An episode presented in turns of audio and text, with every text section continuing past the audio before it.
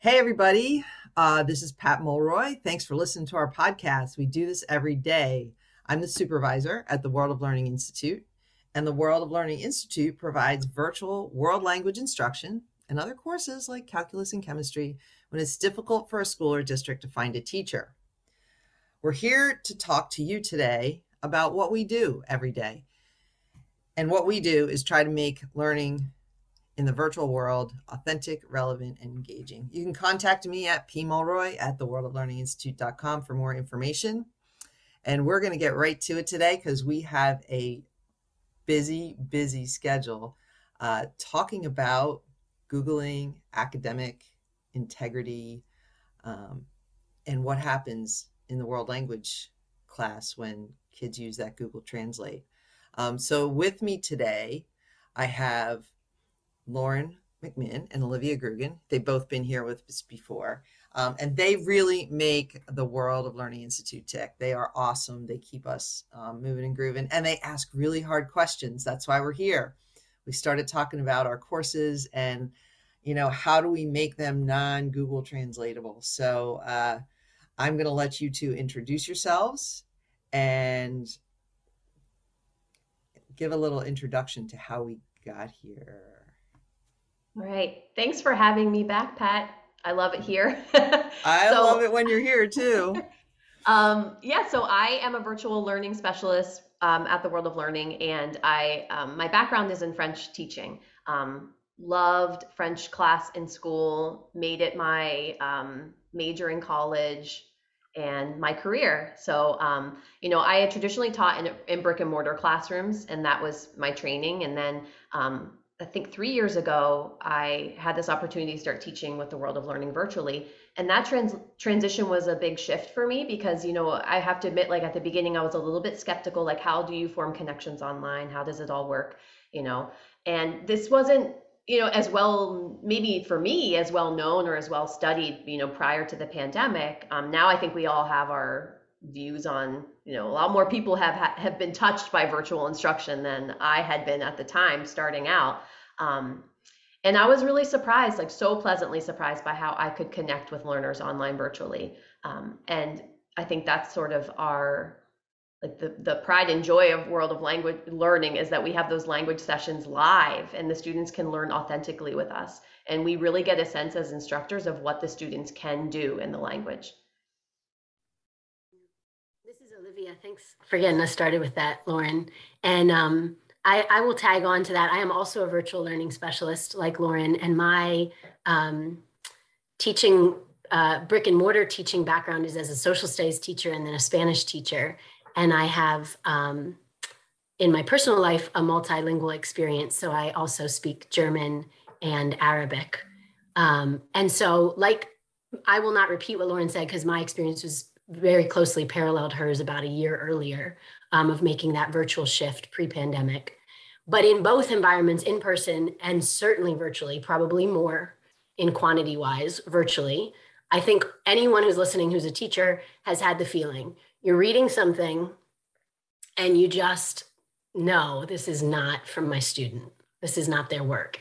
And in fact, I think the very first time I ever experienced that, which for me has always been sort of a, a sinking feeling, that sometimes shifts towards cynicism as you get kind of mid school year um, and maybe outright frustration as you get towards the spring. But I think I first experienced it when I taught kindergarten in Palestine. And I would send home a class pet every week, um, or maybe over the weekend. I sent home a class pet, which was a stuffed animal for a student to take care of over the weekend. And they had a journal and they would like journal what the student what the what the stuffed animal did with them that weekend. It was a way to get to know kids and connect and they could come back and tell us about it on monday.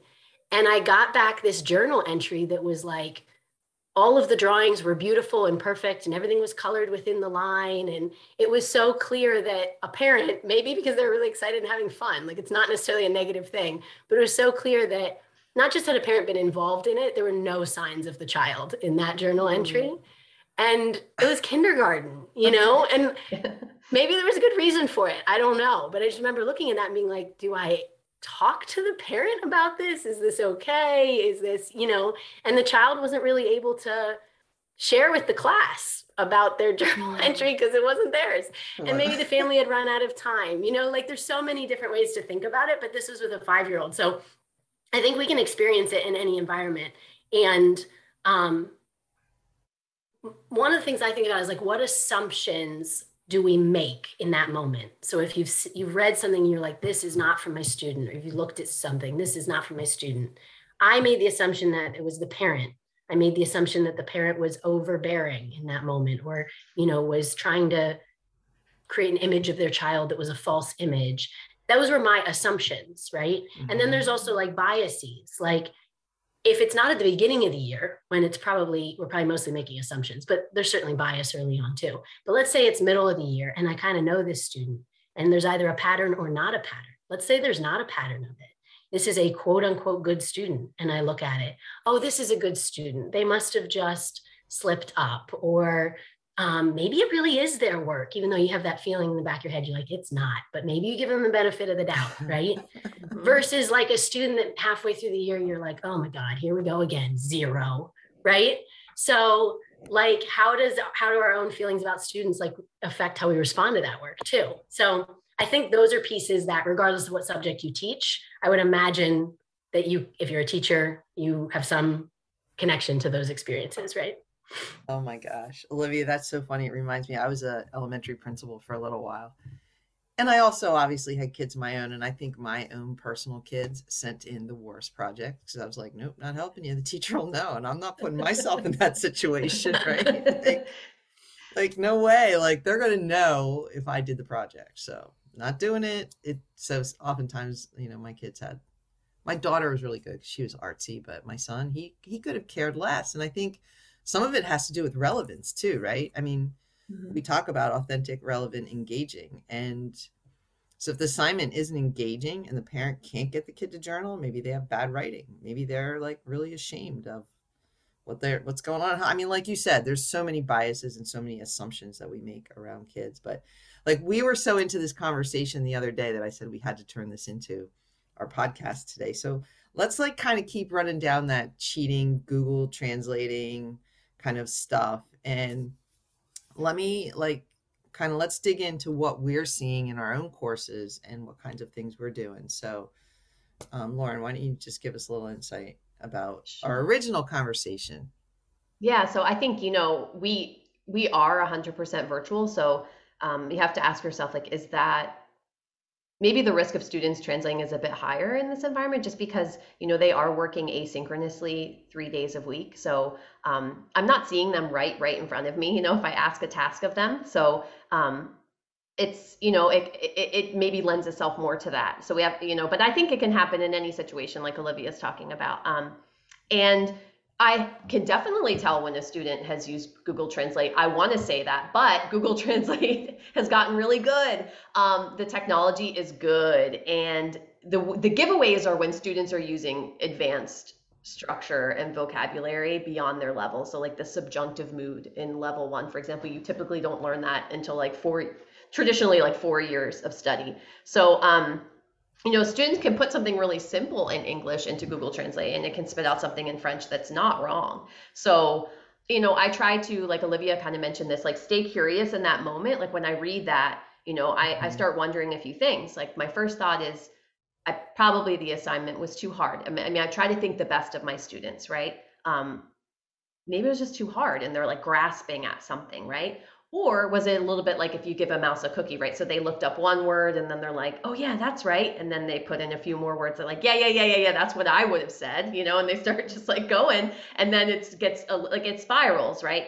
Um, something broke down for them where they had to go searching for something that they felt like they didn't have, right? Um, and I know that Google can be a tool. Like it, it's right there it's in your browser we are so, like we're google people right? So we like just open up right away and we start looking. And you know i do try to encourage my students to use online dictionaries like word reference is a really great one because you know google doesn't always understand the different meanings of a word so i want students to kind of think about is this a noun is this an adjective how do i want to use it what are the different contexts and meanings yeah. that this word has um, so that's where I try to get them to think about those nuances. Yeah, I think context is important and you know, using it as a dictionary, maybe that's something you think about, right, Olivia? Yeah, I mean, I think Lauren and I were just peeking at Google Translate yesterday because it's become more sophisticated. And I think you could make the argument that it can serve as a dictionary as well. Like if you put in a single word, I put in the word casa for house, and it actually connects with Google Images without changing the page. You know, right there on the page, you see a bunch of images of houses, which is really sort of a um, picture dictionary, right? Mm. And so if it were a word, what's it called when a word means two different things? A homonym?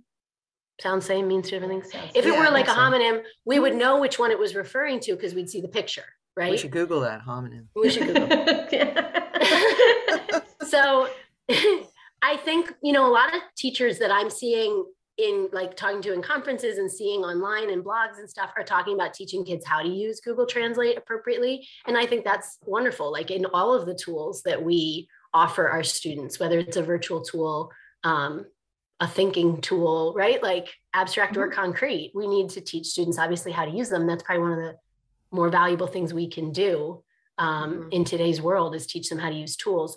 But Lauren like hinted at something that I've been researching more, and I it's a language concept, language acquisition concept, but I bet it applies in other subjects. So I'm sort of thinking like I can throw it out there, and people in other subjects can think about what the equivalent might be.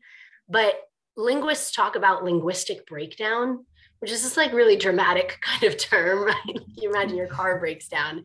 And it is sort of dramatic. Like linguistic breakdown is when you know even in our first language in whatever in whatever language we're, we're interacting in it's when our skills are no longer adequate to handle the task at hand right the communicative task mm-hmm. so um we've well, probably all been zone of development too though right? I mean that's vygotsky. So if you think about that in any other context so in linguistics it's linguistic breakdown around what they're capable of communicating in. And if you turn back to vygotsky you know he'll say that they can be stretched you know think about reading and you know when kids get to that what they call frustrational level you can't even look that up in a dictionary either. People like when I first said something about frustrational level, people looked at me like that's not a word. But it is. There's this like frustration that happens when kids get there. Mm-hmm. Right. And so like if you know applying Vygotsky in the zone of proximal development, like we our expectations for our students need to be at or slightly in, in terms of what we're actually reading, right? So when we're in in class like we can offer lots of opportunities for our students to exceed these expectations. But if we're going to assign if we're still in a traditional environment that's assigning a grade to something and the grade is viewed as valuable to the students right? They they have some inherent buy-in to that concept of getting a good grade then the grade is incentivizing the behavior in a certain to at least a certain degree right? Which is a whole other set of issues that maybe is a future podcast pat but i think um, so. if we're grading students then we need to be expecting things that are reasonable for their level of acquisition. And the beauty in the language world is that our national organization, ACTFL, has done tons of work and research to really define proficiency levels. And to some degree, with the United States government that does this with its foreign diplomats and its foreign service, we've figured out, and there are decades of research that kind of say it takes at least this many hours of exposure to a language to get to this proficiency level. And are there going to be a few people in any subject, right, who are like savants and widely, you know, who like exceed your expectations from the get go? Of course. But if our students have had one year of language and we are asking them to produce full sentences and we're penalizing them when they don't, okay, so in that moment, I am asked to do something I'm not ready to do. Like if I asked you right now, if I gave you four or five words in Chinese and then said made a sentence, I'm either going to give up or I'm going to go to Google Translate or I'm going to go somewhere else because I don't have the skills to do that yet. So I feel like at the heart of this conversation is setting reasonable expectations for your mm-hmm. students. Yeah. Yeah. But that's think- a big shift, you know, because I think traditionally, like a lot of us were, we were trained in that way you know like that was my sort of language teaching experience as a student and then sort of student teaching that's how what i observed other teachers doing. So i think you know it's like it's a shift. I don't think everybody's there yet. Well, or when you say there's a huge shift though. Like if you think about it there's a huge shift on what education is for, right? What is education for? And we were all taught, me, me even more so than the two of you, in a very industrial age. Like I sat in rows of 40 kids. You know, there were 40 kids in my class. We might have like five rows of eight. Like, and that kid way in the back was that kid who was like, this is stupid. I'm just gonna put my head down, you know, put my mm-hmm. sweatshirt up over. Um, so I think, you know, we have to think about what is it for? Because I think you're right. We got taught and we got taught how to make good questions for tests and you know, and some of them might even be to trick kids, like, oh, there could be three or four right answers. Mm-hmm. That's only, you know, only hitting them at one level of understanding, right? So if you're good at school yeah. and you're good at memorizing, then you can be really good at some courses because you know what? You're going to be, you become that kid who's good at school. And I think it doesn't help, and this, I'm getting all philosophical here, doesn't help our society as a whole to be better if we have a whole bunch of kids who can be little robots because Google is there. You can get any quote unquote knowledge, but how, what do you do with that knowledge is really what we, I think, want to be asking kids. What do I do with that knowledge? And so, you know, think about it. I mean, as adults who are creating these courses, these learning experiences, what is it that we expect of kids and why do we why do we get disappointed then when they google translate? Yeah. Yeah i mean well, go ahead Olivia no we just i mean this gets it this is like bringing us back to kind of where you started pat which is like how do we create assignment? Like we were sparked by this maybe unattainable question but that's like a fun one to pursue and i think sets us on the right track which is creating what is the assignment that can't be Google translated. That's the equivalent for a world language teacher, right? But it might be like, what is the assignment that can't be plagiarized? What you know, whatever word you want to put on right. there.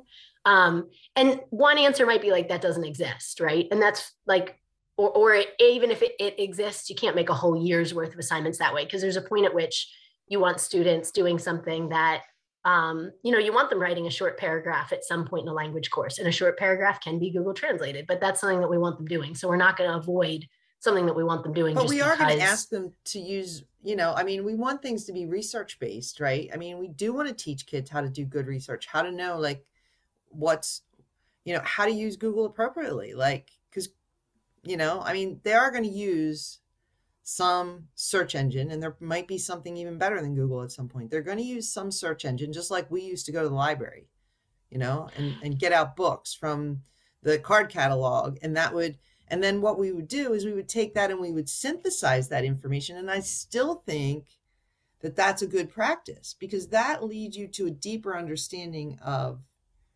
the content whether it's you know a math problem you're trying to solve because you want to you know, create a filter so that you can use salt water, you know, as drinking water in a place that doesn't have any fresh drinking water. Like what's what problems kids see the problems out in the world? Like, you know, is, you know, I mean, oh God, this is getting even bigger. like, is schooling in these isolated, you know, we just heard Heidi Hayes Jacobs last week, you know, is schooling in these silos appropriate, you know? And you know talking to janelle a couple weeks ago you know h- how important is the community? Like and can the kids go out in the community and use these skills? Yeah and i think over the years like i had so many students who they just weren't like they just didn't maybe grasp the grammatical rules or the verb conjugations but they were so great in class and they could communicate and they could they had a great ear they could re, you know capture those structures and really sound it. Like i would always say you know oh i could drop you off in paris tomorrow and you would survive. Like i'm not worried about you you know? But would they have a good grade in my class? Like maybe not you know? And what does that say about the way that the class is set up? Um, and, and i and, think teachers need to look at that right. And that's the heart that's the heart of that non-translatable assignment. Like it actually does exist in a way like because you know it because you know that that student is a student you could drop off in paris. So like in language that's what we call proficiency. Like what can you do with the language which is not always the same as what you can like I mean, one version of what you can do is writing it on paper or answering questions, but another version is like a very authentic, talk about authentic, can you like just interact with a brand new person in the language and it's hard to capture that in a grade and yet each of us kind of has a feel with our own students if we know them yeah. you know whether they're capable of doing that so like to get really concrete about it like what are you incentivizing with your grading mm-hmm. if you say you're going to get in any subject if you say you're going to get a point off for each spelling mistake that's fine if spelling is really important for the purpose of that subject if it's the kind or for the purpose of that assignment like if it's an assignment where spelling is going to really hinder some outcome but be aware that if you're taking a point off for every spelling mistake, you're incentivizing something good, bad, ugly, right, whatever. Right. And it's probably in the case of a language, you're incentivizing going and looking it up. And like you said, it's a give a mouse a cookie. Once you're there, it's hard right. to get back to your the student. It's hard to get back to their own authentic work because they're already there, right? And it's just well, sending the wrong message because our we can learn so much from our errors as, as language learners, and you're just give, taking away that opportunity you know? But you know a couple years ago i had a teacher come to me at the end of the class and she said this student got an 88 but you know they missed three weeks of school and half of their assignments were turned in late and they're really not that good at the language. And i said well you know they did the work though. It doesn't matter. They did the work. And the work was able to be done in an inauthentic way right? I said so what are you going to go back and say? Well you can't really do it that well. So i'm going to even though you earned an 88 in the course that I made, I, am only going to give you 68 because you're really not that good. Like, which makes our, you know, like, so, I mean, and I think that's the question we were all struggling with as we were, you know, kind of talking about this. We're looking at our own courses and we're saying, how do we make this? We say we're authentic, relevant, and engaging. And are we?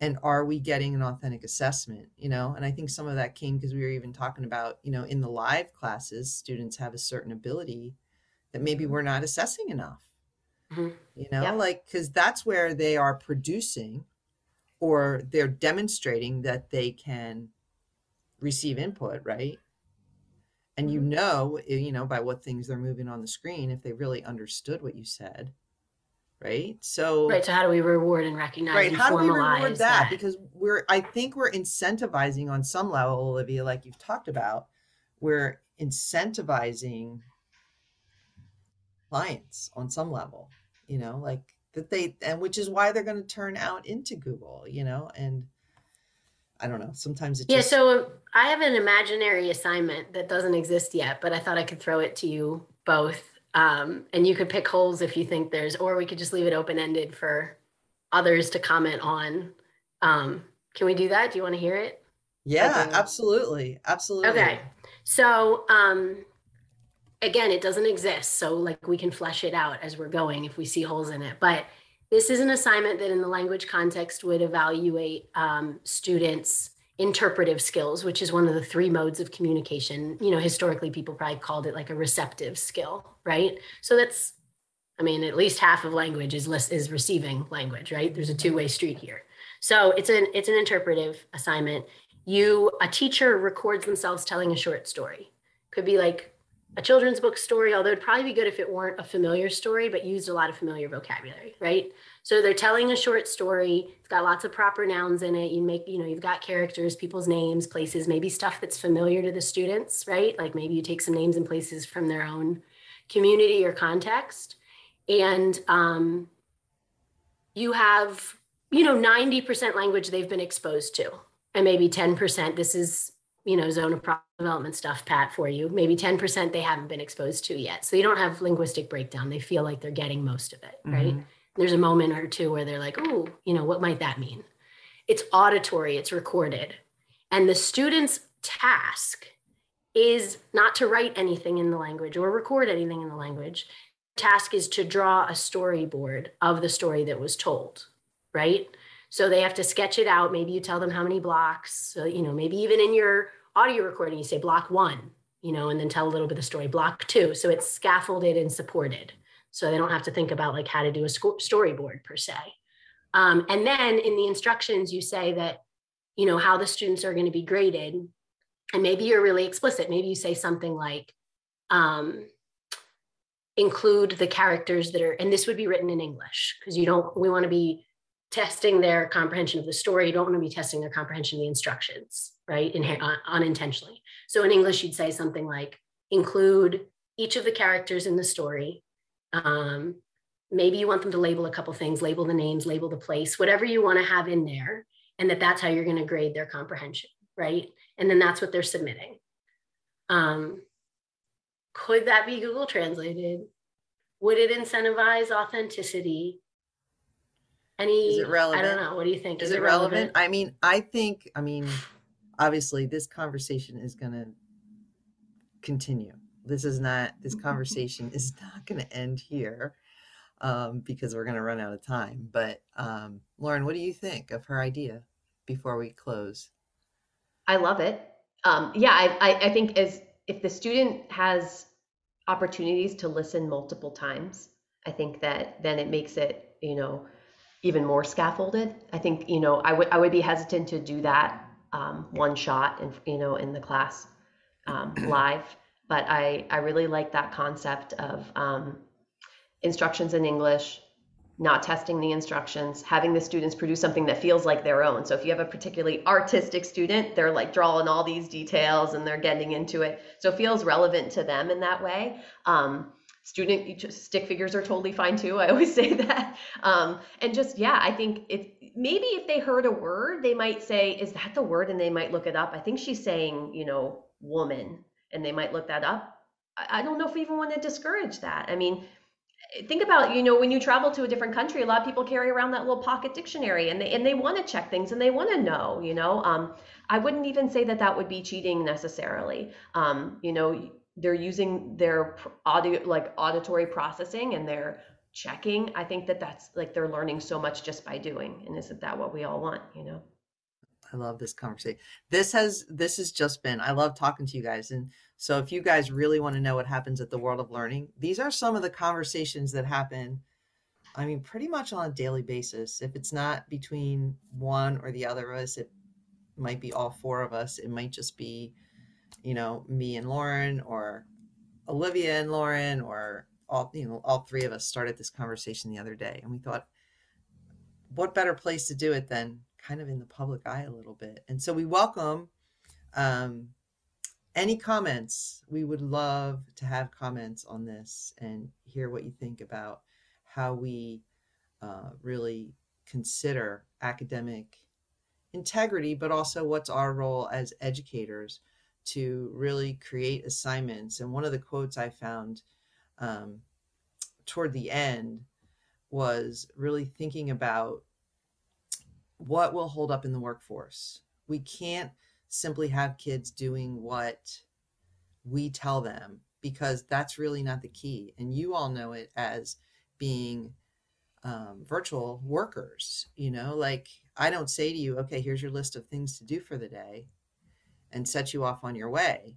You kind of, you know, we talk about what our goals are in the organization and then you create your schedule around that and around your classes that you teach and so when you grade, when you do that, and we don't do that for our teachers either. We don't say, okay, you have to grade everything at three o'clock in the afternoon. You know, I mean, everybody really has to learn to be self directed, critical think, you know, what's your motivation? And, you know, hopefully they're the things, not like Lauren, what you were talking about, how we were taught a certain way. And so that's kind of what we perpetuated. So we have this great opportunity to move forward. So, you guys up for coming back for another round of this conversation? Oh yeah, there's a lot more to say, and I love that we are able to talk like this and and realize that it's a it, it it's a shift, and we're we're we want to be in it. You know, we want to be forward thinking. That's yeah, exciting to me.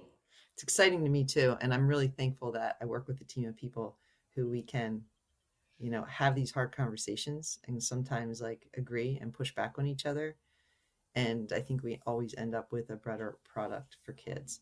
So Thanks, Olivia, and thanks, Lauren, for joining me today. Um, you can find us at the World of Learning Institute.com. Um, uh, lots of our stuff is there. We've got a blog, um, and we also have this podcast. We do it every day. So thanks for joining us. Have a great day, everybody. Thank you. Thanks, Pat.